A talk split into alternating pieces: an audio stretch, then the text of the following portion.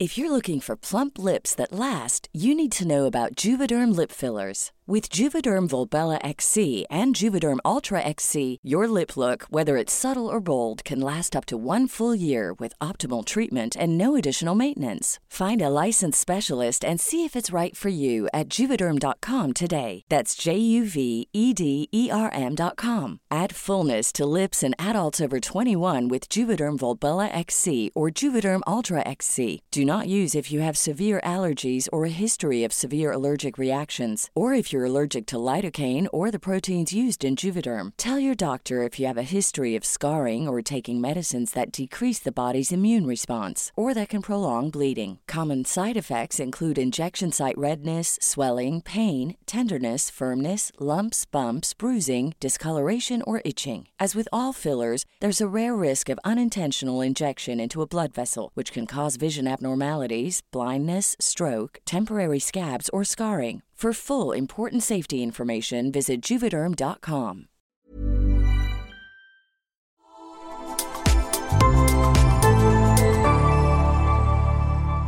Asennemedia.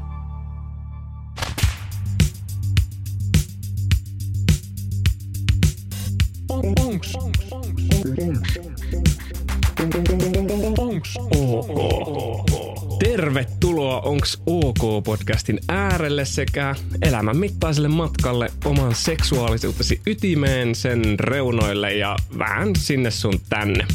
Tässä vaiheessa voit onnitella itseäsi, kun olet ottanut aikaa ääneni parissa ja tai aikaa itsellesi näinkin valtavan ja tärkeän aiheen ympärillä kuin ihmisen seksuaalisuus.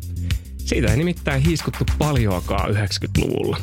Minä, äänesi korvanupissa ja stereoissa olen valtakunnan virallinen kakkoshomo, seksuaalinäpertelijä ja tämän podcastin juontaja Dier Peso. Kuten on käynyt ilmi aikaisemmissa jaksoissa, en ole asiantuntija, mutta voin aina vilkaista kuitenkin. Tänään studiossa kanssani on kuitenkin asiantuntija isolla aalla, isolla sydämellä ja pienellä asiantuntemattomuudella. Kauden aikana huomasin, kuinka lopulta tosi moni asia päätyy siihen, että kysymys on puhumisesta ja luottamuksesta toiseen ihmiseen. Mulla oli pieni haisu siitä, että puhumisella saa parempaa seksiä ja paremman yhteyden itseen ja muihin. Mutta miten himskatissa sitä puhumista voi opetella, onkin tällaiselle tuppisuulle iso kysymys. Tässä kohtaa mä soitin, tai siis tekstasin ystävälleni valtavan valloittavalle tunne- ja vuorovaikutustaitojen kuningattarelle, auktorisoidulle seksuaalineuvojalle psykologi Iida, säteilen valtavaa lämpöä ja viisautta Mäkikalliolle. Rakas tuleva kollega, tervetuloa Onks OK-podin äärelle. Ihanaa, kiitos. Mikä esittely? Hei, dear Iida, onks ok olla kiinnostunut seksuaalisuudestaan? On niin ok. Kyseessä oli siis vasta esileikki Iidon kanssa ja ennen kuin päästään itse kysymysten pariin, niin kyseessä on kauden viimeinen jakso. Ei naurata. Onks OK-podia lähdettiin tekemään sillä silmällä, että me pystyttäisiin edes hieman paikkaamaan koulun jättämää aukkoa seksuaalikasvatuksessa. Ihmisen seksuaalista älykkyysosamäärää, eli sitä kykyä ymmärtää omaa ja muiden seksuaalisuutta, pystyy vahvistaa ja kasvattamaan läpi elämän. Valmiiksi tässä lajissa ei tarvitse tulla ja on ok olla myöskin kesken. Toivon mukaan tämä kulunut kausi on antanut sitä itseään sulle. Mielelläni kuulen myös, minkälaisia oivalluksia te ootte kokenut tämän kauden aikana. Seuraavaa kautta muuten jo odotellessa. Mutta anukseni ammottaa tyhjyyttä, joten pannaahan menemään. Dear Peso, Tuntuu, etten osaa lähestyä ihmisiä romantillisessa mielessä. Onks ok? Miten pääsisin tästä eroon, jotta joskus voisin löytää kumppanin elämään? Juu, on ok. Mä oon ajatellut tämän silleen, että kukaan ei koskaan opettanut esimerkiksi mua deittailun tai rakkauden saralla, niin se tarkoittaa sitä, että oppiakseni niin se vaatii multa aika paljon kokeiluja ja erilaisia vastoinkäymisiä ja ehkä niiden onnistumisten tunnistamista. Et eikö se ole tietyllä tavalla hassua, Iida, että kaiken maailman taitoja meille kyllä opetetaan kotona koulussa, kansalaisopistoissa ja milloin kirkon päiväkahveilla kuin kaduillakin, mutta ihmissuhdetaitoja ja ennen kaikkea semmoisia niin deittailutaitoja, niistä ei oikein hiiskuta yhtään. Tai siis opetetaan leffoissa ja sarjoissa, mutta meikän elämässä mä en ole vielä päässyt olemaan esimerkiksi Pretty Womanina tai James Bondina tai rakkaana äh, hahmona Bridget Jonesina – multa ei ole lähtenyt koskaan jalat alta, enkä mä ole suudellut ketään vesisateessa. Näitä esimerkkejä piisaa ja ei ihmekään, jos ollaan vähän kujalla, että miten ihmisiä tulisi lähestyä romantillisessa mielessä, kun esimerkit on Oscar-tasoisia suorituksia valkokankaalta. Mitä ajatuksia tämä kysymys sussa, Iida, herättää? No mun mielestä toit just ihan hirveän olennaisen pointin tuossa esille, että no mitä se oikeastaan tarkoittaa, että jos hän kysyy romanttisessa mielessä, niin mitä kaikkia mielikuvia me, meillä siihen jotenkin liittyy, että mitä sen pitäisi olla, mitä mun pitäisi osata tehdä ja mitä se jotenkin tarkoittaa. Ja just, että kun ne meidän kuvat tulee jostain elokuvista ja, ja muista, niin, niin saattaa olla ladattuna niin kuin aikamoiset paineet, että mun pitäisi jotenkin tietyllä tavalla osata ja nyt mun pitäisi olla jotenkin hirveän semmoinen ja tämmöinen ja tommonen ja kauhean niin kuin, tulee siitä semmoinen niin kuin suoritus, mikä, mikä, mikä pitäisi äh, tota, osata ja kyse on kuitenkin niin kuin kontaktista toiseen ihmiseen. Et se olisi ehkä ensimmäinen kohta, mihin mä tarttuisin tuossa, että no mitä se mulle tarkoittaa, että mitä mä ajattelen, että mitä mun jotenkin pitäisi ja mm. kuuluisi ja miltä sen pitäisi näyttää ja, ja, ja pystyykö niin kuin haastamaan tai kyseenalaistamaan sitä itsessään. No miltä sen pitäisi tuntua? No ehkä se kysymys on, että se ei ole mitään sellaista, että tämän pitäisi näyttää tietyltä tai pitäisi olla tietynlainen tai mun pitäisi nyt jotenkin suoriutua tästä mm. jollakin tietyllä tyylillä, vaan kyse on toisen ihmisen kohtaamisesta ja, ja, ja siitä, että miten, miten me jotenkin ollaan tässä, tässä tilanteessa yhdessä. Ja, ja sitten siinä meillä voi olla erilaisia pelkoja, että mikä, mikä se kelläkin on siihen yhteyteen ja, ja jotenkin kontaktiin liittyvät, liittyvät pelot, mitkä nousee, minkä takia tuntuu, että no en mä pysty, en mä osaa toista niin kuin lähestyä.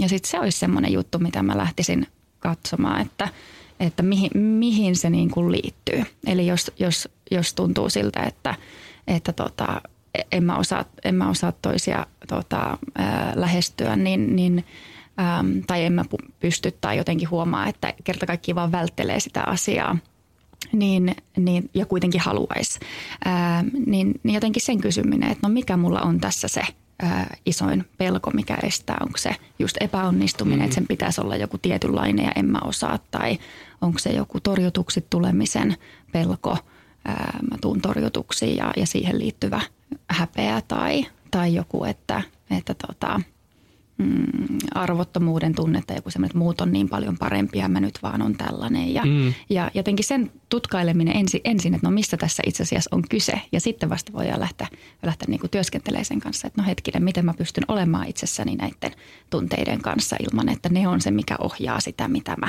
päädyn tekemään, vaan mä pystyn hyväksymään, pystyn sallimaan, ottaa vastaan niitä tunteita ja siltikin kurottautuu ja liikkuu kohti niitä asioita, mitkä on mulle, mulle tärkeitä. Ja mä ainakin koen, että mm, mä huomaan, että mä oon tosi kömpelö, kun mä tapailen uusia tyyppejä. Ja, ja se tavallaan niin kuin estää mua aina niin kuin, äh, lähtemästä edes niin kuin treffimarkkinoille tai treffimaailmaan. Niin miten mä pystyn tuommoista tunnetta sitten lähteä työstämään – tässäkin itse asiassa oli, jos mä muistan oikein, niin tässä kysymyksessä oli, että miten mä pääsen siitä eroon. Mm, just. Ni, niin se on oikeastaan ehkä ensimmäinen kohta. Nyt sen sijaan, että me yritetään päästä eroon, niin, eli toisaalta työntää loitolle, mussa ei saisi olla tätä, mulla ei pitäisi olla tätä, niin, niin enemmänkin miten mä toivotan sen tervetulleeksi ja sallin sen, että mä en lähde niin kuin taistelemaan mm. sitä vastaan. Eli aina kun me taistellaan jotakin tunnekokemusta vastaan, niin me itse asiassa jäähän siihen kiinni ja, ja se, ja, ja se niin kuin usein myös voimistuu. Eli mitä enemmän me työnnetään jotakin pois, niin, niin sitä, sillä on ihan tämmöinen niin kuin tieteellinen termikin kuin ironic rebound. Eli mitä enemmän mä yritän työntää jotakin pois, niin usein sitä voimakkaammin se, ää, se tulee. Että jos, no jokainen tietää, että jos mä sanon, että tota, älä ajattele ää, tota, mansikoita, niin jokainen ajattelee mansikoita. että vitsi, kun mä, joka kerta kun tulee se mansikka mieleen, mm. mä oon sille, että ei hemmetti, ei saisi ajatella mansikoita ja näin. Niin se voimistaa, että vielä enemmän tulee niitä tota, mansikoita mieleen. Niin, niin ihan samalla tavalla tunteiden kanssa, niin se ensimmäinen juttu on se, että jos tuntuu, että mä oon aina niin kömpelö ja, ja, ja näin, niin se on se, että ää, mä, mä alan hyväksymään ja toivottaa, ei se mitään. Mä, mä, no, mä oon, mä oon tämmöinen, niin kuin, mä, en ole, mä en ole ihan sulavin siinä, siinä tota alkupuolella. Ja hei, miten mä pystyn alkaa niin kuin olemaan sen kanssa sen, sen sijaan, että mä yritän saada sitä pois itsestäni. Ja se jo tuo semmoista turvan tunnetta itselle, itsen kanssa – tietyllä tavalla. Eli että mä en itse taistele itteeni vastaan. Ja sitten mitä enemmän meillä on sitä turvallisuuden tunnetta itsemme kanssa, niin sitä itse asiassa se, mitä siinä tapahtuu, on sitä, sitä lievemmäksi usein ne, ne, ne tota, kokemukset myöskin muuttuu ja, ja hiljalleen me pystytään olemaan niiden kanssa eri tavalla. Ja mä jotenkin uskon myöskin siihen, että kysyjä ei ole yksin tämän tunteen kanssa – en mä tiedä, mä en varmaan koskaan ollut treffeillä ihmisen kanssa, joka ei olisi myöskin jännittänyt jollain tavalla tai ollut niiden epävarmuuksiensa kanssa siinä läsnä, niin sekin on tuonut jollain tavalla semmoista kuin helpotusta ainakin itselle kohdata toisia ihmisiä, kun tiedostaa sen, että en välttämättä ole yksin tämänkään tunteen kanssa. Tsemppiä kovasti deittimarkkinoille ja muista, että sussa ei ole mitään vikaa. Sä oot ok. Dear Peso, Miten sanoittaa omia toiveita parisuhteesta kumppanille? Oh dear, miten hyvä kysymys. Mä löydän itseni tästä kysymyksestä sillä erolla, etten aina edes tunnista, että kyseessä on mun omien tunteiden ääneen sanoittamisen vaikeus. Mä olen itse tunnistanut omassa käytöksessäni sellaisen ongelmallisen ö, käyttäytymismallin, jossa mä peitän ne mun toiveideni – esittämisen semmoisen niin palautemuotoon. Eli annan palautetta toiselle ö, asioista, joita hän tekee mun silmää ehkä väärin ja sitä kautta yritän sanoa ja sanoittaa niitä mun toiveita sille toiselle ihmiselle. Jokainen meistä tietää, miltä tuntuu, kun toinen antaa jatkuvasti palautetta. Ei kovinkaan kivalle tai sitten siltä, että jossain jatkuvan kehittämisen agility tai lean tai organisaatiomalli jossa ollaan töissä ja paitsi, että, että, että ei ole töissä, vaan ollaan siinä parisuhteessa. Niin mikä tästä toiveiden sanottamisesta Iida tekee niin vaikeeta? No mä luulen, että sä osuit ihan naulan kantaan tuossa, että e- ensinhän tarvitsisi tunnistaa, että mikä, mikä tunne siellä mulla on ja mitäköhän mä oikeastaan siis kaipaan ja tarviin. Niin se ei ole kauhean helppo tehtävä. Se, että ja jo ylipäätään jos ajatellaan, että minkä, minkä verran me tunnistetaan ylipäänsä omia tunteita. Että tuota, yhdessä yhdysvaltalaisessa tutkimuksessa, mikä on tehty, niin keskimää, siinä saatiin tuloksena, että keskimäärin kolmea tunnetta niin kuin tunnistetaan, että se oli happy, sad ja pissed off. Mm. että, että tota, eli hyvä fiilis, huono fiilis ja ketuttaa käytännössä. Ja jos miettii, että tämä on se niin kuin tunne sanavarasto, millä ollaan liikenteessä, niin aika vaikea sanottaa siitä, että... Tunnistan itseni noista että, kolmesta. Joo, että niin kuin mikä, mikä itse tunne mulla on ja, ja mitä mä siis kaipaan. Eli tunteet osoittaa aina kohti meidän tarpeita. Eli tunne, tunteet kertoo siitä, että täällä on joku tarve täällä taustalla. Se on tunteiden ikään kuin yksi tehtävistä. Eli, eli niin kuin myönteiset, positiiviselta tuntuvat tunteet kertoo, että jes, hyvä sun tarpeet toteutuu tässä, hienoa, jatka tähän suuntaan. Ähm, eli yrittää ohjata meitä kohti lisää hyvinvointia ja sitten hankalemmat tunteet kertoo, että joku tarve ei tota, tyydyty ja, ja tota, tai on vaarassa, että, että ei, ei tyydyty. Ja, ja Eli ne, ne kertoo koht niistä meidän alla olevista, alla olevista tarpeista.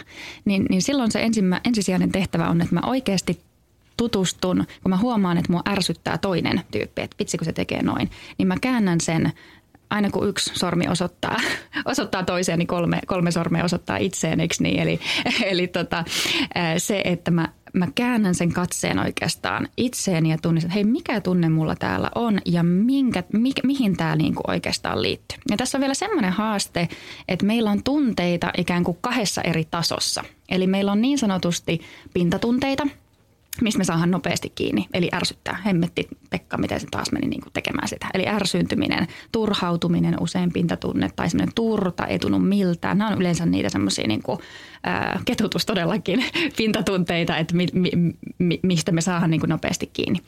Ää, ja sitten meillä on ikään kuin syvempiä tunteita, se kutsutaan meidän primäärisiksi tunteiksi. Ja ne on ikään kuin semmoisia haavoittuvempia, haastavempia tunteita, mitkä, mitkä on aidosti ne meidän jotenkin suora reaktio siihen tilanteeseen, mutta mistä meillä on vaikeampi saada kiinni. Ja koska ne on haavoittuvampia, niin meillä tulee siihen päälle näitä ikään kuin suojatunteita vähän niin kuin suojaksi siltä, mm-hmm. siltä haavoittuvuudelta. Eli sanotaan, että että sua tota noin, niin ärsyttää joku asia.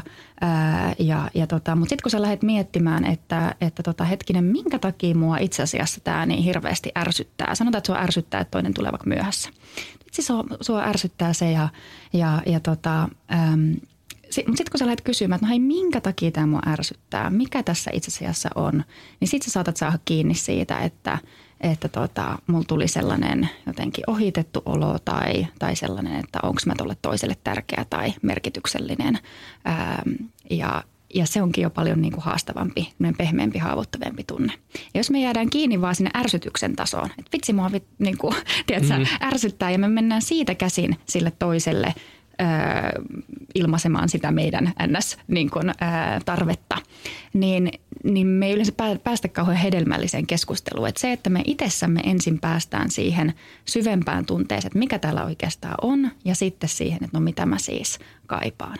Että sitten mä pääsen siihen, että okei, mulla tuli semmoinen ohitettu olo ja, ja että onko mä merkityksellinen. Ja se, mitä mä kaipaisin, olisi, että, että tota, jos me ollaan – sovittu jotakin, niin mulla on oikeasti tosi tärkeää, että, että me tullaan niin kuin siihen aikaan. Niin sitten mä pystyn sen sijaan, että mä rupean syyttämään toista, niin mä pystyn sanottaan sen sitä kautta, että hei, että tuossa tilanteessa, kun me oltiin sovittu, että tota, tavataan kello yhdeksän ja, ja se tuli 9.09, niin mä huomaan, että, että tota, mulle se oli hankala paikka, että mulle heräsi siitä, siitä semmoinen tunne, että, että tota, jotenkin, että, että mm. tota, onko mä, onks mä tärkeä ja, ja näin. Ja mä tiedän, että se ei ollut sun tarkoitus, mutta että, että mä, mä, mä koisin näin. Ja, ja mä huomaan, että mulle olisi tosi tärkeää, jos me ollaan sovittu jotakin, että, että tullaan niin kuin siihen aikaan, että mulle se on tosi merkityksellinen juttu. Niin toi on aika eri tapa sanottaa kuin se, että taas sä oot myöhässä. Minkä takia sä taas oot myöhässä? Että tää on niin kuin ihan niin kuin, ja lähteä siitä ärtymyksen niin kuin energiasta ja laadusta käsin viestimään mm-hmm. sille toiselle. Kun voikin tulla se haavoittuvuuden kautta, että hei, tämä on tämä tunne, mikä mulla on. Mä tiedän, että se ei ole sun tarkoitus tai intentio tällä, että jokainenhan meistä niin kuin myöhästyy ja su, sun muuta. Ää, mutta et mulle olisi merkityksellistä tämä, tai tämä olisi se, mitä mä kaipaisin.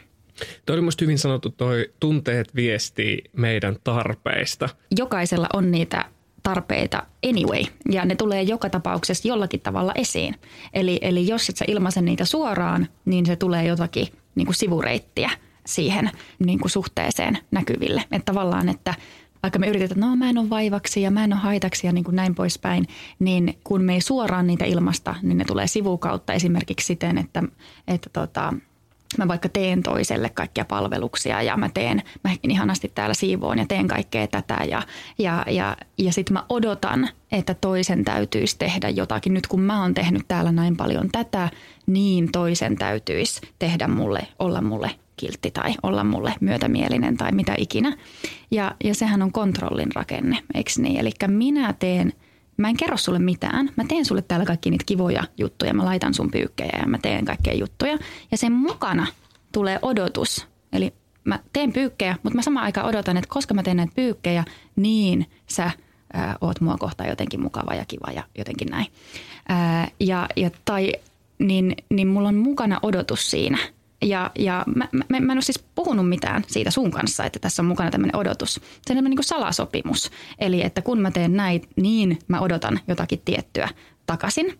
Ää, ja, ja tota, ja se on se, mikä tuntuu toiselle ää, inhottavalta. Et sit, ja sitten mulla on se, mä kannan kaunaa toiselle siitä, että hän ei tehnyt jotakin tiettyjä asioita. Tai hän, miten hän toimii nyt noin, kun mä täällä niin kovasti laitan näitä pyykkejä.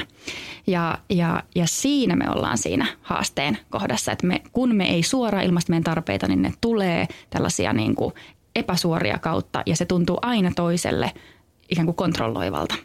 Koska hänen täytyy nyt olla kiltti ja viedä mut sinne uimatreeneihin, koska minä olen laittanut hänelle näitä pyykkejä sen sijaan, että hän haluaa viedä mut sinne uimatreeneihin. Ja niin kuin näin. Mua hymyilyttää täällä, kun mä koitan peitellä samalla tota mun syyllisyyden ja häpeän tunnetta, niin mulla korvat oikein helottaa. Puhutko siis minusta? Iida? Tai jotenkin, mä jotenkin tunnistin ja löysin itseni tosi paljon tosta, tosta että, että teen paljon asioita ja oletan, että kyllä se kumppani huomaa ja ymmärtää, mitä mä näillä koitan myöskin viestiä. Just. Kuin se, että mä voisin sanoa, että, että musta on kiva tehdä äh, näitä tiskejä, äh, näitä olisi joskus kiva tehdä yhdessä tai tulla vaikka puhtaaseen keittiöön. Mm. Just niin. Mutta ei kai nyt just sellaista niin. voi ääneen sanoa. Joo, just niin. Ja sitten vielä, jos me tehdään niitä asioita – mitä me ei oikeasti haluta tehdä, jotta me saadaan sitten, eli oikeasti mä en haluaisi, mitä, mitä liian joku toinen voisi pyytää jotakin ja mä oikeasti en halua tehdä sitä. Mutta sitten mä teen sen ja mä ajattelen, että no, että no, kyllä sitten ja sitten se toinen varmaan tekee sitä ja tätä, että mulla on siellä mukana se. Niin mä teen sen, mutta sen mukana tulee tämmöinen niinku katkeruuskimppu, että mä, mä oikeasti mm-hmm. inhottaa. Niin jos se toinen tietäisi, että kun, se, kun, kun se teet tämän, niin tämän mukana muuten tulee niin kuin tämmöinen sylillinen katkeruutta, niin se ei haluaisi, että sä teet sitä asiaa. Ää, ja, ja se on se ongelma siinä, että jos me tehdään asioita, mitä me oikeasti haluta tehdä, ää, ja tavallaan niin kuin uhrataan itseämme, niin, niin se ei ole sille toisellekaan miellyttävää, koska me ruvetaan kantaan kaunaa tai olemaan katkeria sille toiselle siitä, ilman, että se on pyytänyt sitä. Mm. Et sen sijaan, että me pystytään sanotta, sanomaan myöskin ei ja meillä on meidän omat ää, rajat, niin se on selkeämpää, se on suoraa, se on totuudellista ää, sen, sen tota, toisen kanssa. Tämän vastauksen pohjalta niin mä yritän tästä lähtien muistuttaa itseäni siitä, että mulla saa kanssa olla niitä toiveita. Mä olen niiden toiveideni arvoinen, oo säkin. Siinä missä sun kumppanilla on toiveita ää, ja hän kuuntelee niitä, niin yhtä lailla hän on varmasti kiinnostunut myöskin niistä sun toiveista, joten Sun toiveet on enemmän kuin ok ja tsemppiä niiden sanoittamiseen. Dear Peso, kuinka puhua seksikumppanin kanssa fantasioista ja fetisseistä, valtavirrasta poikkeavista haluista? Kuinka ottaa aihe puheeksi ja mitä jos toinen ei haluakaan kokeilla? Kiitos kysymyksestä. Hienoa, että sä oot antanut luvan itsellesi ensinnäkin fantasioida sekä haluta sellaisia asioita, jotka sulle tuottaa haluja ja mielihyvää. Selkeästi oot tietoinen siitä, mistä tykkäät. Miten sitten viestiä ja kommunikoida näistä aiheista kumppanin kanssa? Hmm, siinä vasta kysymys. Ää, Iida, miten ottaa puheeksi seksi ja ennen kaikkea ne eri muodot kumppanin kanssa. Ja etenkin jos kyseessä on siitä valtavirrasta poikkeavat mieltymykset. Mä sanoisin, että tuossa semmoinen, um, että mitä jos toinen ei haluakaan kokeilla. Niin mm. mä ajattelin, että ton jutun erottaminen ää, siitä, että mä ilmaisen sen mun oman halun. Eli se, että jos mä ajattelen, että jos mä ilmaisen sen halun ja sitten toinen haluaa toteuttaa, niin sitten se on jotenkin hyvä ja sitten se on hyväksytty ja niin kuin näin ää, niin, niin, ja sitten minä olen hyväksytty. Niin sen jotenkin ää, erottaminen, että vaikka mä haluan jotakin asiaa ja toinen ei halua sitä jotakin asiaa, niin se ei tarkoita, että mä oon huono tai se mun halu on huono, vaan mulla voi olla eri haluja kuin mun kumppanilla ja se on ihan ok. Että ihan samalla tavalla kuin toinen ei tykkää salmiakista ja toinen tykkää. Eli se, että vaikka mä sanotan jonkun ää, fantasian tai jonkun semmoisen asian, mikä ei ole ää, niin yleinen tai johon itsellä liittyy ää, häpeää, niin se, että, se, että tota, jotenkin pystyy erottelemaan sen, että vaikka toinen ei halua sitä toteuttaa, niin, niin se ei tarkoita, että siinä sun omassa ää, fantasiassa tai siinä jotakin vikaa tai että se olisi jotenkin huono asia. Et monesti kun meidän halu tulee torjutuksi, niin me koetaan tuleva, että minä olen torjuttu, vaan että ei, että se Aivan. toinen ei tykkää, tykkää siitä salmiakista tai se ei tykkää mansikoista, niin se on ihan fine. Että sä tykkäät mansikoista, toinen ei.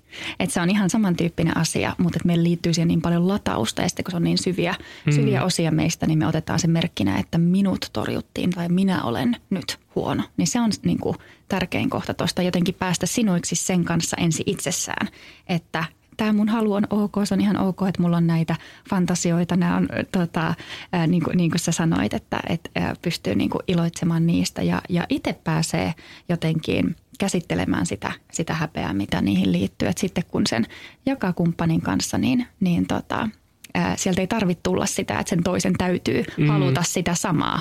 Ää, et silloinhan siihen tulee pakottavuutta, jos et, et, et sen toisen täytyisi ikään kuin tehdä tätä. Että ei se haittaa mitään. Ihan tos, niin kuin konkreettinen työkalu, miten näitä voi lähteä niin kuin, ää, yhdessä katsomaan, että mitkä on semmoisia, mitä yhdessä haluaa haluaa kokeilla, mitkä niin kuin kiinnostaa ja sitten mitkä taas on semmoisia, että ei, no, mitkä on ehkä siinä ehkä-alueella, että no ehkä jollakin, jos mä saahan vähän lisää turvallisuuden tunnetta siihen, niin, niin pystyy. Niin yksi semmoinen tosi konkreettinen on ihan äh, piirtää hetkinen, mutta ihan miettii kolme sisäkkäistä ympyrää. Mm.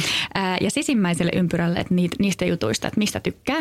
Että et näistä mä tykkään ja näistä mä nautin niin kuin jo nyt. Ja nämä on niin kuin super jees, mahtavaa, let's go, let's do it. Ja molemmat ää, kirjoittaa niin kuin niitä juttuja, mistä itse nauttii ja mistä tykkää. Sitten seuraavalle ympyrölle ää, niitä asioita, mitkä on siellä ehkä, niin kuin, no, ehkä tota olisi ihan siisti testata niin kuin joskus ja, ja jotenkin siellä – miten mä sanoisin, lähikehityksen vyöhykkeellä. Mm. Ja, ja sitten ulkoreunalle niitä asioita, mitkä on tällä hetkellä siellä, että ei, että toi on niinku, ää, liikaa tai ei, ei ole, ei ole itselle niinku soveltuva. Ja näähän muuttuu elämän aikana. Eri seksuaalisuus siis muuttuu koko elämän aikana, niin nämä ympyräthän menee. Se on mielenkiintoista, jos piirtää noin ja kirjoittelee kirjoittelee niitä niin vuoden päästä ja katsoo, että, Aa, että noin mitkä on ollut mulla tuolla ihan, että en halua tehdä, niin oikeastaan nykyään mä nautin niistä ää, tosi paljon ja, ja, ja muuta. Mutta toi voi olla aika helppo tai niin kuin, niin kuin neutraali tapa mm. lähteä kumppanin kanssa katsomaan, että aa okei, että tota, tuolla ehkä alueella on niinku tommosia ja, ja toisella se on tuolla, että todellakin haluaisi tehdä ja toisella se on tuolla ehkä, äh, ehkä niinku alueella ja, ja tota, no miten me voitaisiin tehdä siitä sillä tavalla niinku turvallisen äh, ja, ja, ja semmoisen tuntusta, että voitaisiin lähteä sitä, sitä tota, kokeilemaan. Ja sitten kolmas juttu, mikä mulla tulee tuohon mieleen, niin se, että erottaa sen, että, että, että se oma, oma halu, halu. halu on validi, vaikka Just. se toinen ei halua tehdä ja sitten miten pystyy juttelemaan siitä ja sitten, että miten jotenkin pystyy keskustelemaan helpommin siitä niin, ää, kumppanin kanssa, että mitä ne, mitä ne halut on. Niin sitten kolmantena on se, että vaikka sitten ää, ilmaisi sen halun, että no hei, mä, mä, mä haluaisin kokeilla tällaista, mikä voisi olla joku fantasia. No sanotaan vaikka, että, ää, haluaisi kokeilla sidontaa tai mm. jotain, jotain tämän tyyppistä. Ja niin, no sitten toinen on sille, että ei, että hän ei ollenkaan, niin kuin, että toi tuntuu niin kuin tosi kaukaiselta. Niin sitten semmoinen juttu, mitä voi lähteä miettimään on se, että no mikä siinä sidonnassa on se, mikä on itselle se jotenkin juttu. Sanotaan, no okei, ehkä se on se niin kuin jotenkin vallan tunne tai, tai se liittyy siihen valtadynamiikka-asetelmaan. Että okei, ja sitten toiselle ei tunnu mukavalta kuitenkaan ne, se itse vaikka sidonta tai itse ne köydet.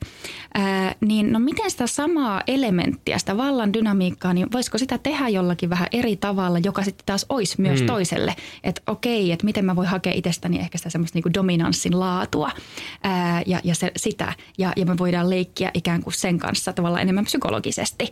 Ja, ja se voisi olla, se, se taas voisi olla tuntua toisellekin mukavalta. Et, et, et myös, että me saadaan kiinni, että, että jos on joku tosi spesifi ää, fantasia ja se tuntuu toiselle semmoiselta, että se on jotenkin, että ei...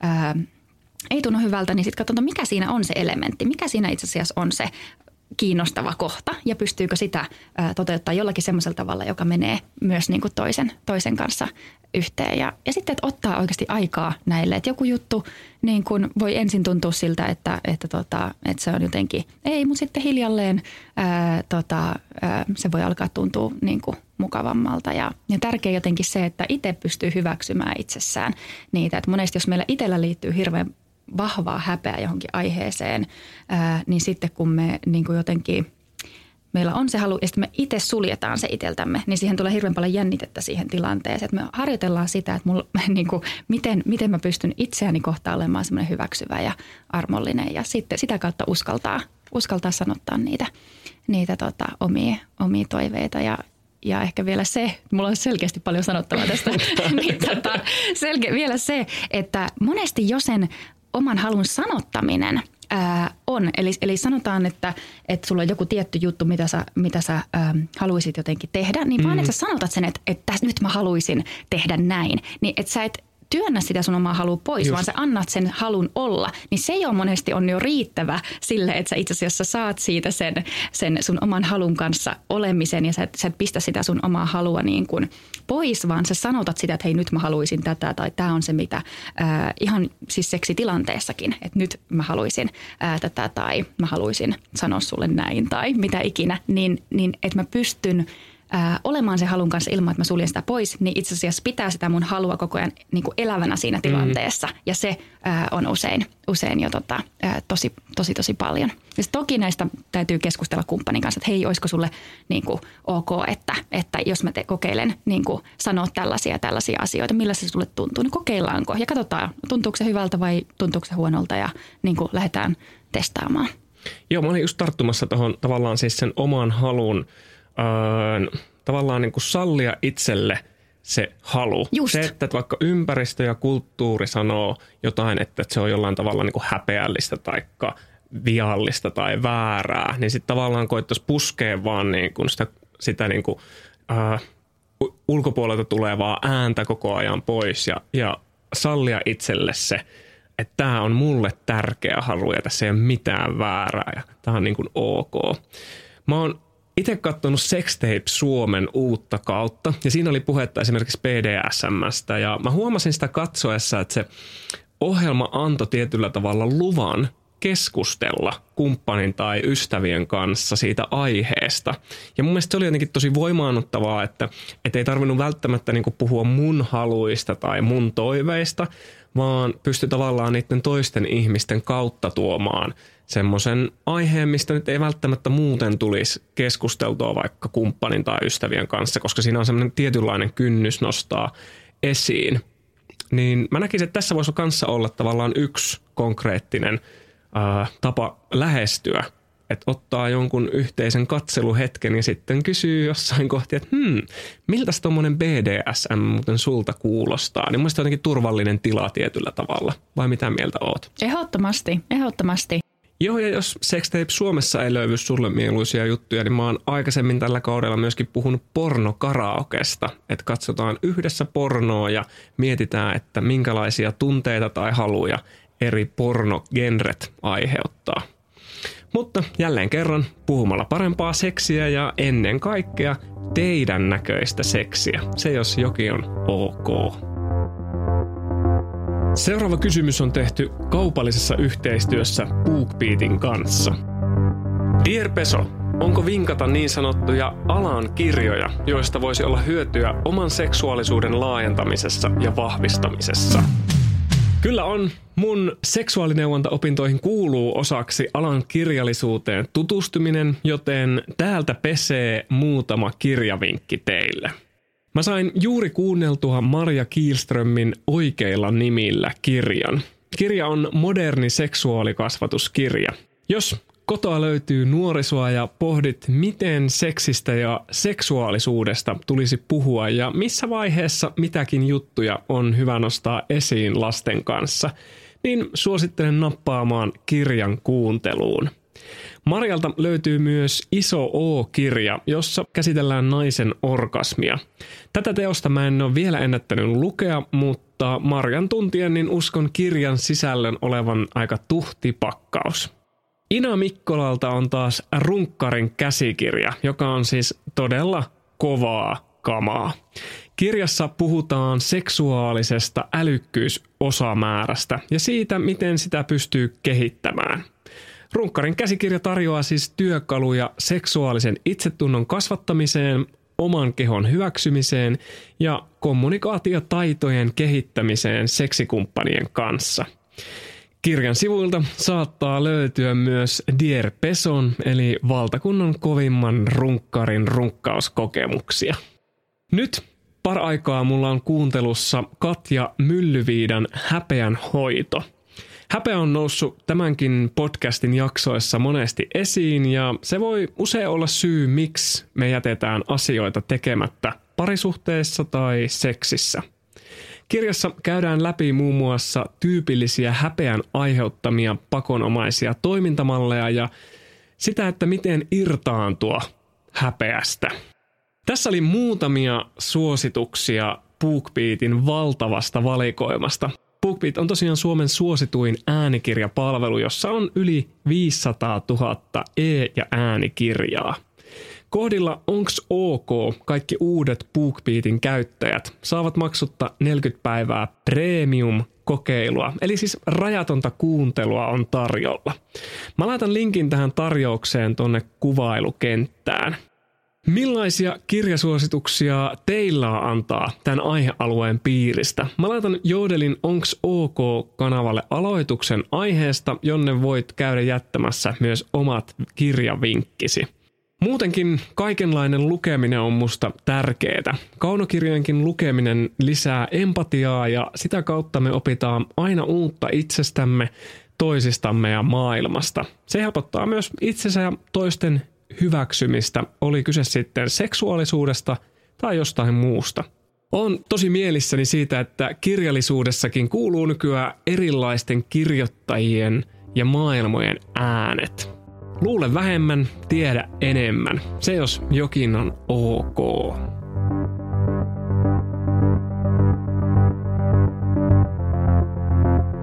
Dear Peso, en oikein osaa puhua vaikeista tunteista kumppanilleni. Onks ok? Mitä tehdä? On ok, sillä itsehän seilaan tismalleen samassa veneessä kanssasi. Parhaiten mä oon pystynyt puhumaan vaikeista tunteista itse pimeässä niin, ettei näe sitä toista ihmistä. Mutta Iida, olisiko sulla antaa jotain kättä pidempää, varsinkin nyt kun kesä tulee, niin valon määrä aika maksimi, niin ei tarvitsisi odottaa tuonne syksyyn asti. Ihan loistavaa. Tota, tota vasta, niin jos, jos haetaan ton, ton tason, tason vinkkejä, niin toinen vastaava on tietenkin vierekkäin, että ei tarvitse katsoa suoraan, suoraan toista jossain autossa tai, tai just saunan lauteella tai, tai missä ikinä, että molemmat katsoo vähän niin kuin suoraan, niin siinä on se sama, sama mm. efekti tuossa kuin tuossa pimeässä, mitä, mitä sanoit, kesävinkki. äh, mutta tota, siis ei ihme, siis nehän on hankalia ja vaikeita. että et, ei niistä niinku helppoja tule. Että tota, et, et se ehkä, että me niinku ei jäädä venailemaan sitä, että tämä aikoo tuntua jossain kohtaa helpolta keskustella. Et sitten kun mulla ei enää tuu tämä tunne, niin sitten mä nostan tämän jutun vaikka esiin, niin sitä päivää ei niin kuin mm. tuu. Et, et se ähm, oikeastaan ehkä sama kuin mitä, mitä, mitä tässä niin kuin koko jaksossa muissa kysymyksissäkin on ollut, että se, että me opitaan olemaan niiden hankalien tunteiden kanssa Just. Äh, ja, ja sen sijaan, että me, että me ei tarvitse päästä niistä eroon, jotta me voidaan niin kuin, äh, sitten mä otan tämän hankala asia esille, kun, kun, kun se vaikea tunne ei enää niin kuin herää, että, että, että että siinä on paljon kyse siitä, että miten mä pystyn oppimaan olemaan sen, sen hankalan kanssa. Ähm, ja, ja tota, siitä huolimatta niin kuin, ähm, valitsemaan sen, sen rohkeuden, että se on äh, haavoittuvaa, se on haastavaa ja, ja se nostaa kaikki ne pelot, että no mitä jos, mitä jos toinen tota, suuttuu tai mitä jos toinen loukkaantuu tai mitä jos, jos se ajattelee, että, että tota, tämä on ihan tyhmä tämä mun juttu tai, tai, tai muuta, niin, niin se, että, että ensin mä itse tutustun niihin mun omiin tunteisiin ja mulla itseäni sitä myötätuntoa itseäni kohtaan jo, ää, jolloinka vaikka se toinen ei ehkä ymmärtäisi just siinä hetkessä, niin mä en putoa semmoiseen syvään alhoon siitä, vaan mulla itsellä on jo itseäni kohtaan semmoista myötätuntoa ja kannattelua, niin se on myös toinen, toinen juttu, ää, että jos tuntuu, että on tosi hankala ää, tota noin niin, jutella toiselle, niin voi lähteä myös harjoittelemaan sitä semmoista niin kuin myötätuntoa itse itseään mm. kohtaan. Niin silloin, silloin sitä ei niin, kuin niin, niin ää, ole pakko saada sitä toiselta sitä tietyllä tavalla validaatiota. Että se ei, ei tipu niin kuin johonkin tosi syvään alhoon, jos just siinä hetkessä toinen ei pysty kohtaamaan parhaalla mahdollisella tavalla sua tai, tai muuta, koska itsessä on jo sitä ää, myötätuntoa ja, ja, ja semmoista niin kuin olemassansa. Mutta toki se on aina tota, kivuliasta, jos toinen ei pysty kohtaamaan. Joo, ja mä oon niinku yrittänyt niissä vaikeissa tilanteissa sanottaa myöskin sitä ääneen, että tämä tuntuu tosi vaikealle musta, todennäköisesti myös susta, äh, mutta että, että mennään tietyllä tavalla sitä kohti kuitenkin, koska se, se pitää jossain vaiheessa kuitenkin kohdata. Tässä kysymyksessä myöskin mä jotenkin näkisin sen, että meillä on myöskin tämmöinen tietynlainen mantra siitä, että me ei osata puhua. Ja mä vähän haastaisin myös sitä, että, että mitä sillä puhumisella itse asiassa tarkoitetaan. Koska joskus voi olla jo tosi paljon se, että sanoo, että, että tästä on tosi haastavaa puhua. Ja mun mielestä se viestii jo ihan valtavasti. Että lähettäisiin liikenteeseen myöskin semmoisista niin pienistä stepeistä ja onnistumista. Että et me ei tarvitse olla niin kuin psykoterapian tasoisia puhujia – Uh, tai näin mä itse aina niin huomaan, että mä vertailen johonkin, joka puhuu tosi paljon paremmin tunteista kuin minä. Yleensä se on se kumppani, keneen mä niin kuin vertaan sitä. Mutta joskus voisi vaan myöskin pysähtyä ja olla silleen, että, että kyllä mäkin osaan ja mä voin kehittyä tässä. Jep, ja sen ei tarvi olla mikään kauhean monisanainen. Mä itse samaa haastoa kyllä teen, että mä vaikka esimerkiksi pariterapiasta mulla on, mulla on pareja ja sitten tota noin, niin siinä saattaa olla, ähm, jos puhutaan tota heterosuhteesta, niin siinä saattaa olla ähm, nainen, joka puhuu ihan älyttömän paljon ja, ja jotenkin vaiku, NS vaikuttaa siltä, että tämä nainen tässä niin kuin puhuu tosi paljon ja, ja, ja sanottaa asioita, mutta itse asiassa hän ei ole sanonut yhtäkään sanaa, miltä hänestä tuntuu, mitä hän kaipaa ja tarvii, vaan hän on niin kuin vaikkapa syyttänyt koko ajan kumppania siitä ja, ja, ja sitten ja vielä sanoo, että no kun tuo toinen ei puhu mitään ja, ja, ja tota, itse asiassa ei sano. Ja sitten siellä itse asiassa mies saattaa hyvinkin hiljaa olla siinä ja sitten tota, jossain kohtaa sanoa, että, että no kun tuntuu, että mikään ei riitä. That's it. Siinä se on aivan ytimeen suoraan se juttu. Mitä enempää ei tarvitse sanoa. Tämä on se, mistä, mistä on niin kuin kyse. Eli, eli nimenomaan tämä, että, että me ei osata, ää, tai jotenkin on myös semmoinen diskurssi etenkään, että miehet ei puhu ja miehet ei, ja totta kai siihen liittyy hirveän paljon kulttuurista painolastia, että, että, että minkä, minkä takia se myöskin on, että, että tota, miehiltä varsinkin, miten on kasvatettu, on, että, että tota, ei, ei saa olla haavoittuva ja ei saa näyttää heikolta ja kaikkea tämän tyyppistä ää, viestiä, minkä kanssa on elänyt, niin, niin, niin se niin kuin – elää ää, ja, ja tekee hankalan siitä, että, että, miten, että me ei päästä sinne niin kuin haastavien tunteiden ääreen. Mutta, että, mutta että siinäkin mä näen, että no itse asiassa tuossa on, tämä on, mitään tämän enempää ei tarvi. Tuossa se, tossa se mm. oli se koko juttu. Ja itse asiassa täällä vaikuttaa, että täällä toisessa päässä paljon hankalampi se sanottaa, että miltä oikeastaan ää, tuntuu ja vaikuttaa siltä, että puhuu paljon, mutta mm. oikeastaan ei puhu siitä omasta kokemuksesta juuri ollenkaan. Että, että myös se, että sen ei tarvi olla mitenkään monisanaista tai hienosti sanotettua ja, ja kun ei ole totuttu puhumaan ää, tunteista ja ei ole saatu siihen esimerkkejä, niin se on niin kuin, vähän niin kuin uusi kieli. Että et se nyt mandariini Kiinassakaan on niin kuin, tiedätkö, niin kuin osaa sitä saman tien silleen, jotenkin täydellisesti. Että, että mä oon uudella alueella, mä harjoittelen tätä, on taito, mitä harjoitellaan, että miten, miten, mä, miten mä saan kiinni tästä, että miltä muusta itse asiassa tuntuu ja miten mä uskallan sitä sanottaa. Että jotenkin semmoinen itseä kohtaan on siinä kohtaa armoilla, että mä opettelen nyt uutta kieltä, niin absolutely. Mä, mä en ole siinä niin kuin heti maailman sujuvin ja se on ihan ok. Ja, ja tota, mä harjoittelen ja, ja menen kohti sitä, niin todellakin tämä vastaus vei mut äh, mun lapsuuteen. Mun vanhemmat on vienyt mut noin kahden vuoden iässä puheterapeutille ja sanonut, että tämä lapsi ei puhu. Onko tässä jotain vikaa? Ja kävikin ilmi, että mulle ei ollut annettu vaan tilaa puhua. Jep. Just näin. Just niin näin. naurattaa, että, että, että, että näin niin kuin pienestä asti Joo. tietyllä tavalla sen tilan antaminen sukupuoleen katsomatta on niin kuin tosi tärkeässä roolissa. Ja sukupuoleen katsomatta myöskin se, että, että se va- puhuminen saa olla vaikeaa myöskin. Joo. Että sen ei tarvi olla aina helppoa. Että mä koen, että myöskin naisilta oletetaan, että ne on hyviä puhumaan. Ja sitten meillä on tämä, että miehet eivät osaa puhua. Että et näistä tavallaan niin kuin ehkä eroon pääseminen, niin me ollaan jo tosi pitkällä itse asiassa – Eli annetaan tilaa ja mennään vaikeita tunteita kohti, sillä ne tunteet on ok. Tsemppiä. Hi, I'm Daniel, founder of Pretty Litter. Cats and cat owners deserve better than any old-fashioned litter. That's why I teamed up with scientists and veterinarians to create Pretty Litter. Its innovative crystal formula has superior odor control and weighs up to 80% less than clay litter. Pretty Litter even monitors health by changing colors to help detect early signs of potential illness. It's the world's smartest kitty litter. Go to prettylitter.com and use code ACAST for 20% off your first order and a free cat toy. Terms and conditions apply. See site for details. Quality sleep is essential. That's why the Sleep Number Smart Bed is designed for your ever evolving sleep needs. Need a bed that's firmer or softer on either side? helps you sleep at a comfortable temperature? Sleep Number Smart Beds let you individualize your comfort so you sleep better together. JD Power ranks Sleep Number number 1 in customer satisfaction with mattresses purchased in-store. And now, save 50% on the Sleep Number limited edition Smart Bed for a limited time. For JD Power 2023 award information, visit jdpower.com/awards. Only at a Sleep Number store or sleepnumber.com.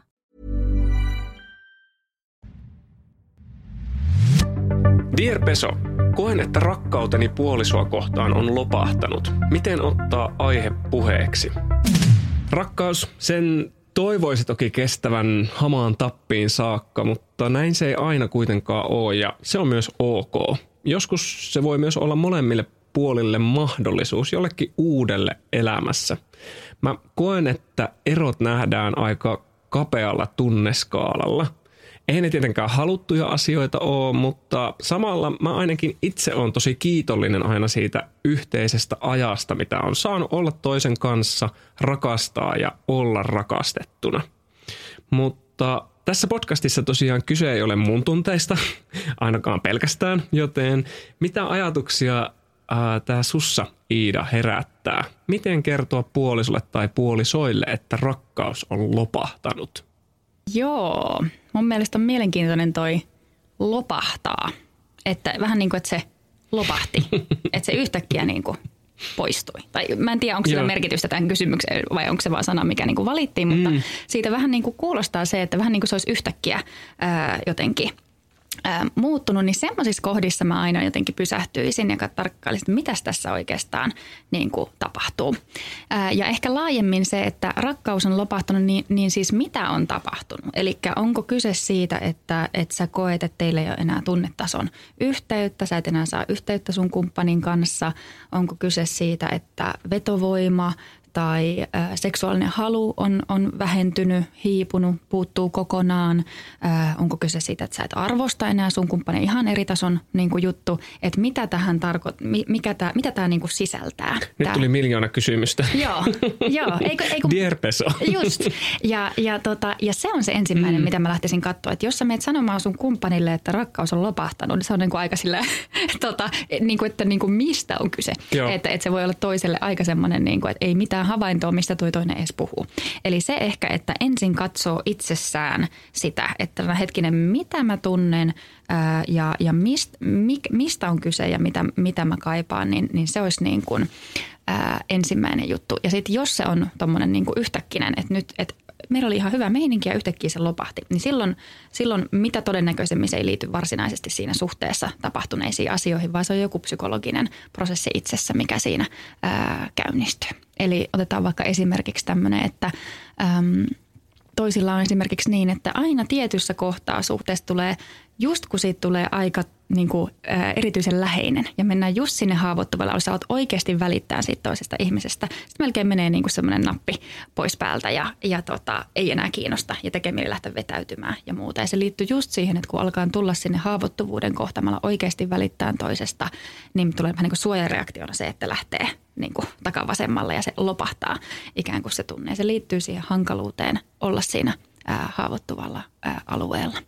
Ja toinen voisi olla, jos, jos lopahtaminen ajatellaan, että se merkitsee sitä, että seksuaalinen halu on häivynyt. Itse asiassa siinä on paljon niin kuin välittämistä ja toisista välittämistä, mutta jotenkin se halu on lähtenyt, niin sekin voi olla semmoinen, että toisilla toiset huomaa semmoisen semmoisen kaavan, että tiet, että oikeastaan tämä on tapahtunut muissakin suhteissa. Aina tässä tietyssä vaiheessa niin, niin seksuaalinen halu ää, jotenkin lähtee. Ja siihen voi liittyä niin kuin monenlaista, monenlaista asiaa, että mistä se johtuu. Mutta ää, yksi esimerkki ää, voisi olla esimerkiksi se, että – että alkaa niin kuin hoivaamaan toista, ottaa vastuuta toista, ottaa vastuun toisen tunteista ja, ja tota, niin kuin huolen pitämään ää, toista. Ja sitten kun, jos me mennään siihen semmoisen niin huolenpitäjyyden energiaan, että mä niin hoivaan ja, ja hu, huolenpidän toista, niin silloin meillä on vaikea haluta samaan aikaan. Eikö niin? Siihen tulee vähän niin kuin semmoinen aikuinen lapsi-asetelma ja silloin meidän niin kuin se erottinen polariteetti ja halu lähtee hiipumaan. Eli jotta voi olla halua, täytyy olla erillisyyttä. Eli mun täytyy luottaa siihen, että toi on oma tyyppinsä, joka seisoo omilla jaloillaan, niin voi vastaanottaa mun ikään kuin halun. Eli jotta voi olla halua, täytyy olla erillisyyttä, jotta on jotakin, mitä haluta. Ja nyt kun suhde ää, alkaa etenee, niin meistä monesti saattaa myös tulla vähän sellainen niin kuin mössö. Ja sieltä lähtee puuttumaan se, se erillisyys, että me, me, me tehdään kaikki jutut yhdessä ja me niin jotenkin, ää, tuota, to, ja tai sitten tulee just sitä hoivaavuuden energiaa, toinen niin kuin on se, joka jotenkin huolen pitää toista ja siihen tulee semmoinen tietty raskaus mukaan ää, siihen, siihen tota kuvioon. Ja silloin sille niin kuin halulle ää, ei oikeastaan jää tilaa. Ja silloin olisi tärkeää sen niin kuin itse erillisyyden ää, tota, kanssa työskentely, että miten mä, ää, me, me, me niin kuin, käytännössä vähän niin kuin miten me itsenäistytään. Eli miten, miten, miten tota, ää, alkaa pitää huolta omista itsestä, tehdä omia ää, asioita ja pitää huolta niistä, että tekee sellaisia asioita, mitä itse kaipaa. Ja silloin vasta, kun mulla on erillisiä omaehtoisia tyyppejä, niin siinä välillä voi olla, voi olla tota, halua. Onko ja, erikoista tavallaan tuo etäisyyden Joo. ottaminen – voikin tuoda teitä itse asiassa lähemmäksi. Joo, ja siitä on tärkeää keskustella just nimenomaan sen takia, että monesti sitä ajatellaan, että mä otan etäisyyttä eli minä menen poispäin sinusta.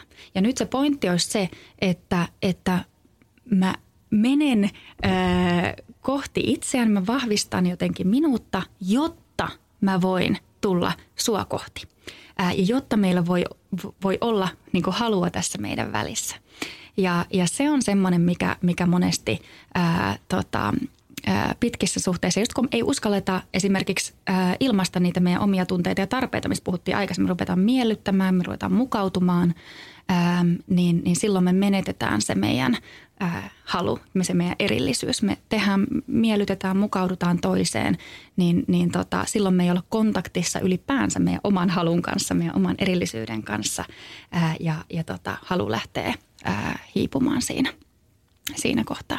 Niin tota, toi on sellainen, sellainen tota, mihin mm, niin kuin erillisyyden teema liittyen nimenomaan vetovoimaan ja, ja haluun on ihan hirveän tärkeä juttu, mikä tosi salakavallasti usein, usein tota tulee, että kun alussa meidän suhde alkaa, niin mehän halutaan tietää kaikki toisesta. Ja, ja siinä se on mielenkiintoista, että, että minkä takia siinä alussa me halutaan koko ajan olla toisen kanssa, eikö niin? Me halutaan kaikki tehdä yhdessä ja niin kuin mitä enemmän läheisyyttä sen, sen parempi. Ja, ja siinä meillä on se vetovoima sen takia, että se erillisyys on sisään rakennettuna siihen asetelmaan, että sä, sä, sä et vielä tunne sitä toista. Sä et tiedä sitä toista. Sä, se on erillinen tyyppi, sillä on ihan sen oma elämä. Että se on ihan selvä juttu, että se erillisyys on, on siinä. Niin me voidaan keskittyä ikään kuin pelkkään siihen läheisyys, läheisyys, läheisyys. Mutta sitten kun se suhde jatkuu ja, ja tota, me tunnetaan toinen paremmin ja näin, näin, näin. Ja si, niin sitten meidän täytyykin alkaa kiinnittää huomiota siihen, että hei, miten me säilytetään tämä meidän erillisyys myöskin. Ää, koska silloin se ei ole enää, sä alatkin jo tuntea sen toisen tosi hyvin ja, ja tota, muutetaan ehkä yhteen tai, tai muuta, niin silloin siitä saattaa tulla, että huomaa, että ei oikeastaan sanotakaan niitä omia tarpeita, alkaa tulla näitä tapoja, että miten mä, mä en enää kerro tota, mun omista tarpeista ja mä mukaudun ja jotta toinen ei loukkaannut tai toiselle toinen tota, ei suutu, niin mä en kerro mitä mä kaipaan ja, ja tota, näin poispäin. Ja mä alan menettää kontaktia omaan tahtoon ja haluun ja se vaikuttaa suoraan siihen, että me menettää kontaktia myös seksuaaliseen haluun, haluun ylipäänsä. Pää räjähtää täällä. Öö, siis ensinnäkin äärettömän iso kiitos siitä, että tämmöinen tosi herkkä kysymys esitetään, koska Mä jotenkin näen, että mm, tämä koskettaa tosi montaa meistä, vaikka meillä niinku rakkaus olisi niinku yeah. lopahtanut, tai meillä olisi sen kanssa tietyllä tavalla mitään hätää. Mutta tämmöiset kysymykset, kun ne sanotetaan ääneen, niin sitten sieltä saattaakin taustalla olla tosi paljon asioita, mitkä itse asiassa koskettaa nimenomaan mun suhdetta tai suhteitani. Ja sen takia mä oon jotenkin ihan täpinöissäni täällä, että, että totta, tämähän on myöskin – tietyllä tavalla semmoista niin kuin ennaltaehkäisevää, hoitavaa niin kuin, puhetta, mistä sä puhut. Että kyse ei tarvii, et, et, ei tarvitsisi aina mennä siihen niin kuin lopahtamisen tai rakkauden päättymisen pisteelle, vaan että me pystyttäisiin hoivaamaan sitä meidän suhdetta öö, ennen kuin päästään siihen pisteeseen. Mutta sitten samaan aikaan, niin sitten se rakkaus voi vaan myöskin loppua. Ja eikö sekin ole ihan ok? Joo, että ehdottomasti ihmiset kasvaa, kehittyy. Voi olla, että, että tota, jossain kohtaa elämässä, kun on tavattu, niin meillä on ollut ihan erilaiset jotenkin, tai silloin on ollut jotkut tietyt arvot, jotkut tietyt tapa, miten elää. Ja sitten sanotaan, että, että on itse jotenkin siirtynyt ja kehittynyt ää, jotenkin toiseen suuntaan ja huomaa, että itse asiassa haluaa vaikka kokonaan erilaista elämää. Että ylipäänsä se elämä, mitä elää, niin ne, ne ei niin kuin mene yhteen. Että on haluamassakin jotenkin mennä eri paikkaan, haluaa, haluaa erityyppistä elämää tai ne arvot on ihan ää, jotenkin erilaiset tai, tai muuta tämmöistä, niin se on ihan selvää, että, että, tota, että silloin se suhde on niin kuin ollut sen aikaa, se on palvellut niin kuin, tota, ää, sen aikaa, mitä se on. Ja, ja sitten se on niin kuin hyvä, että ihmiset pystyy jatkaa matkaa erillä. Et meillä on ehkä vähän semmoinen myytti, että mitä pidempi, sen parempi. Mm. Ja sitten meillä on hirveästi suhteita, missä ihmiset on niin kuin, se, se puuttuu täysin elinvoimat. Ne on käytännössä niin kuin e, e, elelee eri puolilla taloa, mutta tämä nyt on niin kuin, ää, tota, to, toki siellä voi olla erilaisia arvoja, että, että niin kuin semmoinen suhde tuntuu hyvältä, että siihen ei kaipaakaan sitä tunneyhteyttä. Että, että se on ainoastaan niin kuin sellainen, että kaipaa jotakin kumppanuutta siihen arkeen ja muuta. Ja se on ihan ok, jos se on molemmille ok. Mutta sitten on paljon myös semmoisia suhteita, missä ihmiset on, niin kuin, um, ei voi hyvin, mutta pidetään nyt suhdetta niin kuin yllä sen takia, että tota, se on jotenkin onnistuneempaa, mitä, mitä pidempi, se, pidempi se suhde on. Niin, niin sitä mä sanoisin, että, että tota, voitaisiin haastaa vähän enemmän, että se suhteen pituus ei määritä sitä, kuinka merkityksellinen ja, ja kuinka, niin kuin, minkälainen kasvutarina se silti voi olla molemmille. Ja siellä voi olla paljon kipuja asioita, mitkä on satuttanut, mutta paljon asioita, missä on onnistuttu ihan upeasti. Herranen aika siis mm, tuettu toisia läpi tota, sukulaisen kuoleman ja, ja, ja tota, ää, läpi jonkun hankalan korona-ajan tai, tai niin kuin mitä valtavasti asioita, mitkä on niin kuin, missä me ollaan tuettu ja meillä on, on ollut niin kuin, ää, niin kuin hirveän paljon voimavaroja, hirveän paljon hyvää ja sitten jotenkin – kaikki se heitetään pois, että nyt kun tämä loppuu, niin tämä oli jotenkin epäonnistunut ja, ja huono vaan. Että hetkinen, että tämä, tässä oli kaikenlaista, että okei, täällä oli tätä kipuja ja näitä asioita ja tästä me ei ehkä päästy eteenpäin ja nämä oli niin satuttavia, että me ei pystytty. Mutta hei, täällä on ollut myös kaikkea muuta, että me saataisiin vähän niin kuin laajennettua sitä ja, ja, ja tota, nähtyä, että, että suhteet ei ole niin kauhean niin kuin yksioikoisia ja, ja, ja tota, ää, jotkut suhteet on lyhyempiä ja jotkut pidempiä ja, ja ne, ne ei ole niin kuin paremmuusjärjestyksessä. Päättyi teidän keskustelun sitten mihinkä lopputulemaan tahansa, niin mä näen, että se on suuri mahdollisuus se keskustelu, joten paljon rohkeutta ja haleja tämän keskustelun käymiseen. Dear Peso, miten puhua miesten kesken seksistä ja seksuaalisuudesta? Tai että miten saada syvyyttä keskusteluihin ja ottaa omia epävarmuuksia puheeksi saunailloissa? Miesten välistä keskustelua seksuaalisuudesta tuntuu olevan vähän, vaikka tarvetta on. Miten siis keskustella jätkien kesken kivasti seksuaalisuudesta? Well, hello bro. Uh, eri hyvä kysymys ja mäkin kaipaan enemmän puhetta kundien kesken seksistä ja seksuaalisuudesta. Mulla on seksuaalineuvontakoulussa äh, kollega, koulukumppani, joka on mies. Meitä on siis kaksi siellä ja me päästiin parityöskentelemään keskenään. Ja meidän tuli puhua meidän seksuaalihistoriasta. Juuri sen verran, mitä haluttiin, eikä yhtään sen enempää tuon puolentoista tunnin aikana me huomattiin, että me oltiin yhtäkkiä kerrottu sellaisia asioita toisistamme, mitä ei ole kerrottu kuin kumppaneille aikaisemmin. Me pohdittiin, että mistä se oikein johtuu ja me päädyttiin siihen, että me itse asiassa kumpikin ekaa kertaa keskusteltiin miesten kesken näistä asioista, niin kuin mies miehelle. Kuulostipa Urpolle, mutta siis silleen niin kuin ystävä ystävälle. Se oli jotenkin tosi voimaannuttava hetki, koska jollain tapaa mä ymmärsin täysin sen toisen epävarmuuksia ja niitä haparointeja, niitä vaikeita tunteita ja myöskin niitä onnistumisen hetkiä.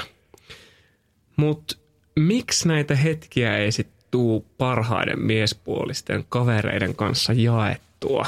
Tässäpä vasta kysymys.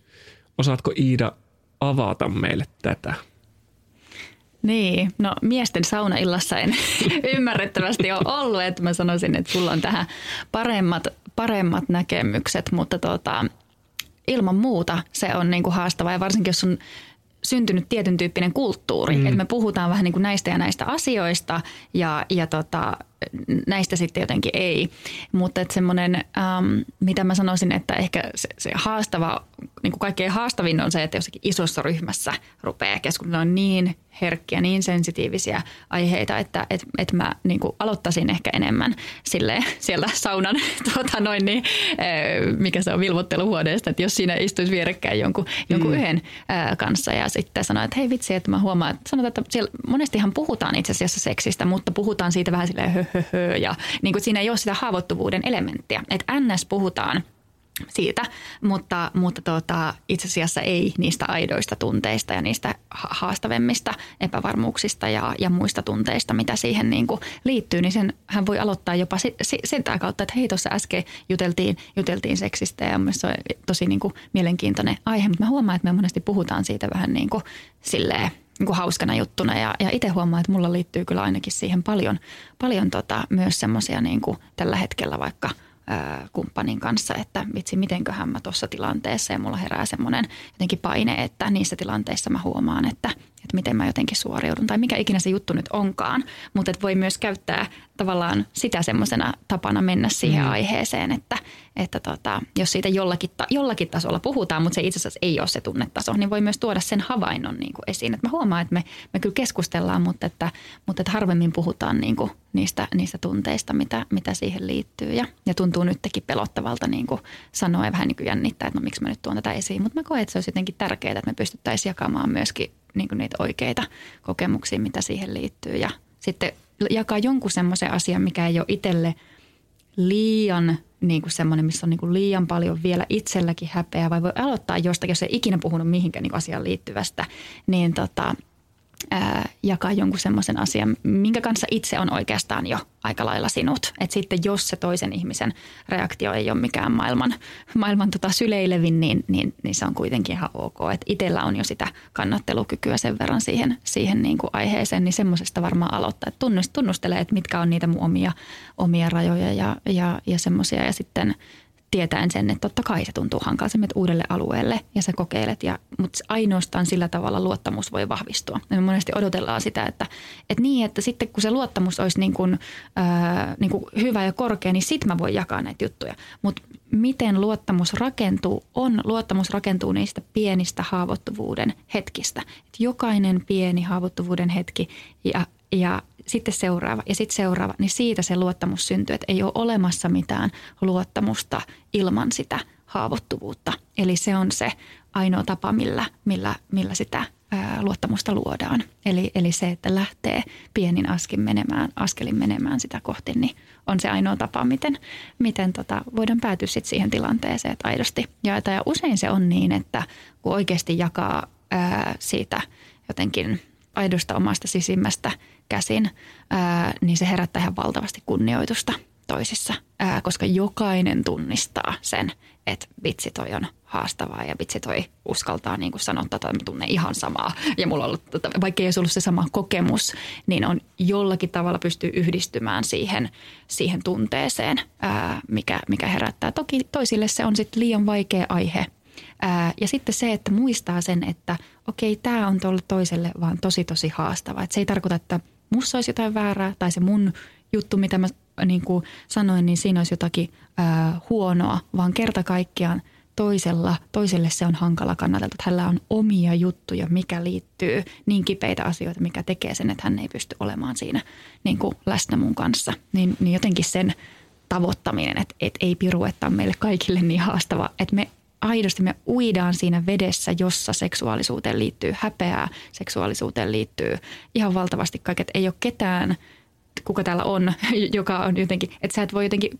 pullahtaa ulos tästä yhteiskunnasta sillä tavalla, että sulla olisi niin vapain, mahdollinen, elinvoimaisin seksuaalisuus. Että se on niin kuin mahdollista, että, että, että, että me ollaan niin syvällä siinä, niin pienestä asti me saadaan niitä viestejä ähm, ja, ja, ja tota noin, niin me opitaan, että, että okei, että seksissä on vähän jotain Siinä on jotain, niin kuin, että toisaalta mun pitäisi harrastaa sitä ja toisaalta niin kuin se on kaikenlaisia odotuksia, että millaista sen pitäisi olla ja toisaalta siitä ei saa puhua ja toisaalta siihen liittyy hirveästi häpeää ja missään tapauksessa älä mainitse asiaa. Hirveän ristiriitaisia viestejä.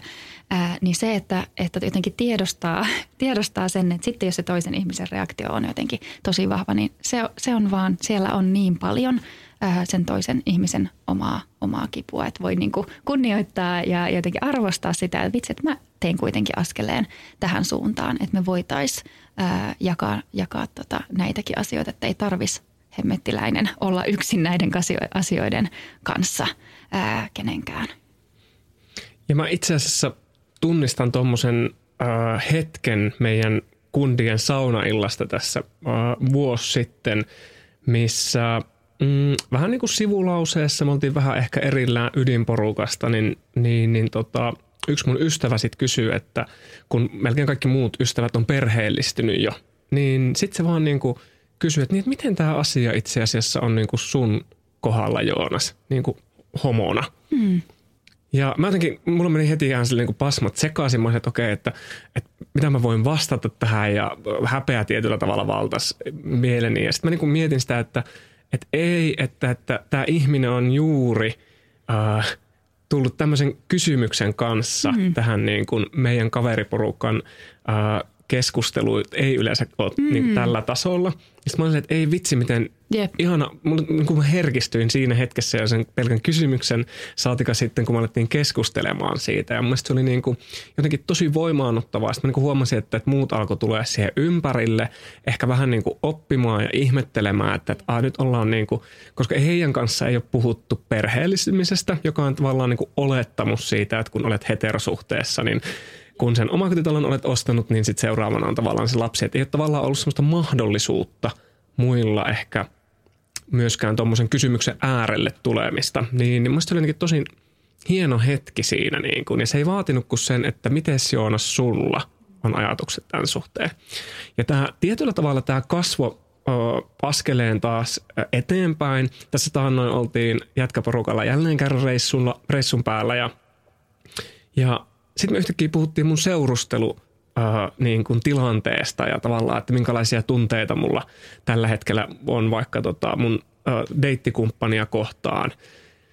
Äh, niin, niin, niin yhtäkkiä oltiin taas niin kuin menty askeleen eteenpäin.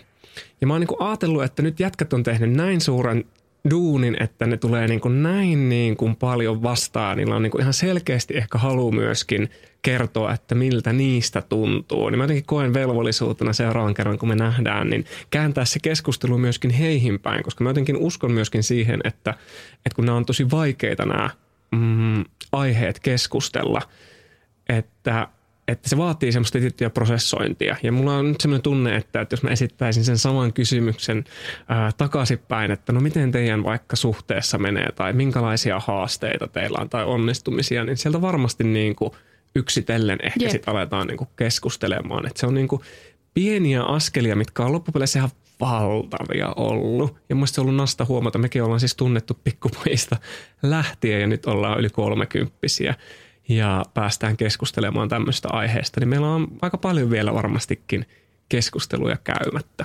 Joo, just niin. Ja tuossa jotenkin niin upeasti kuvattuna se, mitä aiemmin tarkoitin just sillä, että yksi pieni haavoittuvuuden hetki ja sitten toinen ja sitten toinen, niin se on se, mistä se luottamus syntyy. Että se on nimenomaan, että miten on myöskin sitä malttia, että, että se turvallisuuden tunne niin kuin hiljalleen – kasvaa ja, ja, ja laajenee. Että se ei ole mikään niin kuin, että tästä hetkestä. Toki on sitten jotakin niitä hetkiä, että yhtäkkiä päästäänkin käymään jotakin semmoista keskustelua, mitä ei ollenkaan olisi ajatellut, että pystyy käymään jossakin tietyssä porukassa ja, ja näin. Mutta, mutta tota, että pikkuhiljaa se, mm. se niin kuin kulttuuri, kulttuuri muuttuu.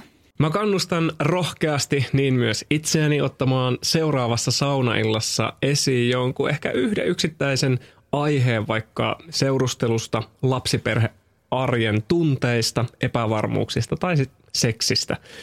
Katsoa, että miten keskustelu lähtee käyntiin ja ehkä sitten esittää niitä jatkokysymyksiä myöskin. Voi olla, että kundikaverit ei ole vaan tottunut siihen, että heille annetaan tilaa tämän tyyppiselle puheelle. Joten kundit on enemmän kuin ok puhua tunteesta kundien kesken. Se on kovaa kamaa.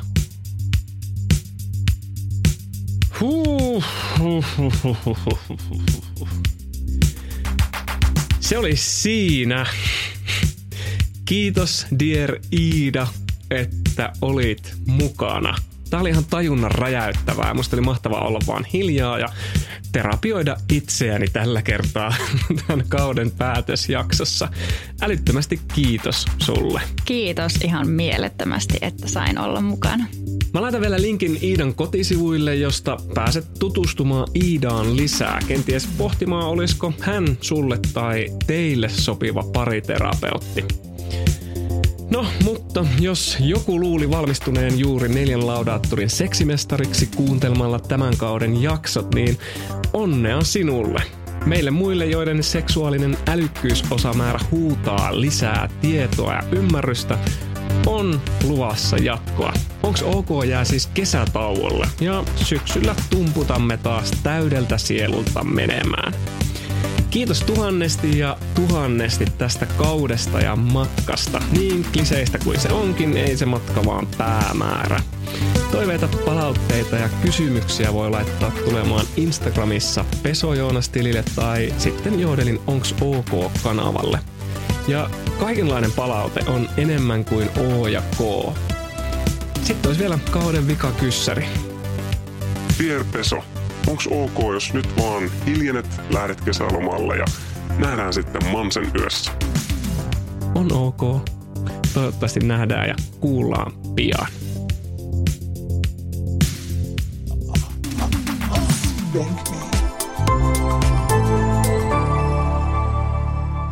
Asennemedia.